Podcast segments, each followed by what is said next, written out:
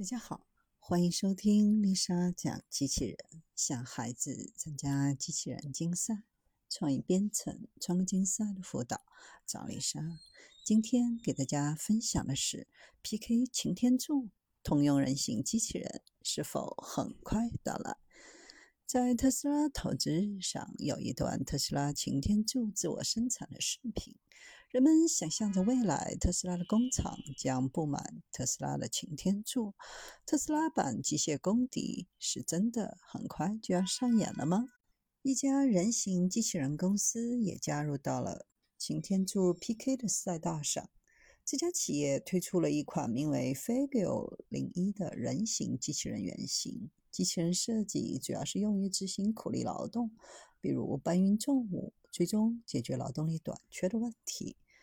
这款人形机器人模仿人体的形态，目的是完成人类不想做或没有技能的工作，最终帮助人类解决更高级的任务，比如照顾老年人，甚至烹饪。机器人关键在于依靠人工智能，使用其机器人学习和提高能力。随着动作和表现的发展，机器人可以从基本的举重、搬运任务进展到更高级的功能。目前已生产了五个机器人原型，可以完全弯腰将盒子从地面提到高架货架上。机器人的设计具有二十五种运动，包括二十五种不同动作的能力。双手还增加了更多的灵活性和实用性。设计是自主车辆和机器人臂的组合，结合了机器人、人工智能、传感、感知、导航等方面的知识。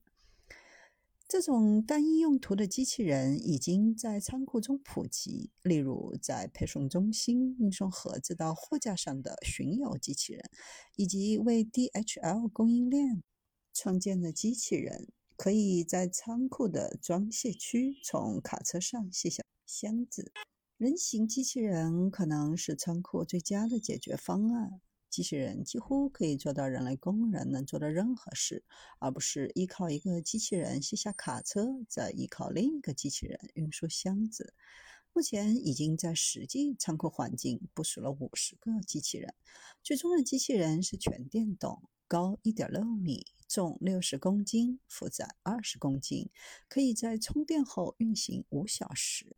Figure 的目标是让人形机器人具有商业可行性和实用性，计划通过高速率体积制造来降低单个人形机器人的单位成本，将其设计为不断改进的机器人，可以不断学习新技能，并最终扩展到更复杂的任务。如制造、零售、家庭护理，甚至是外太空。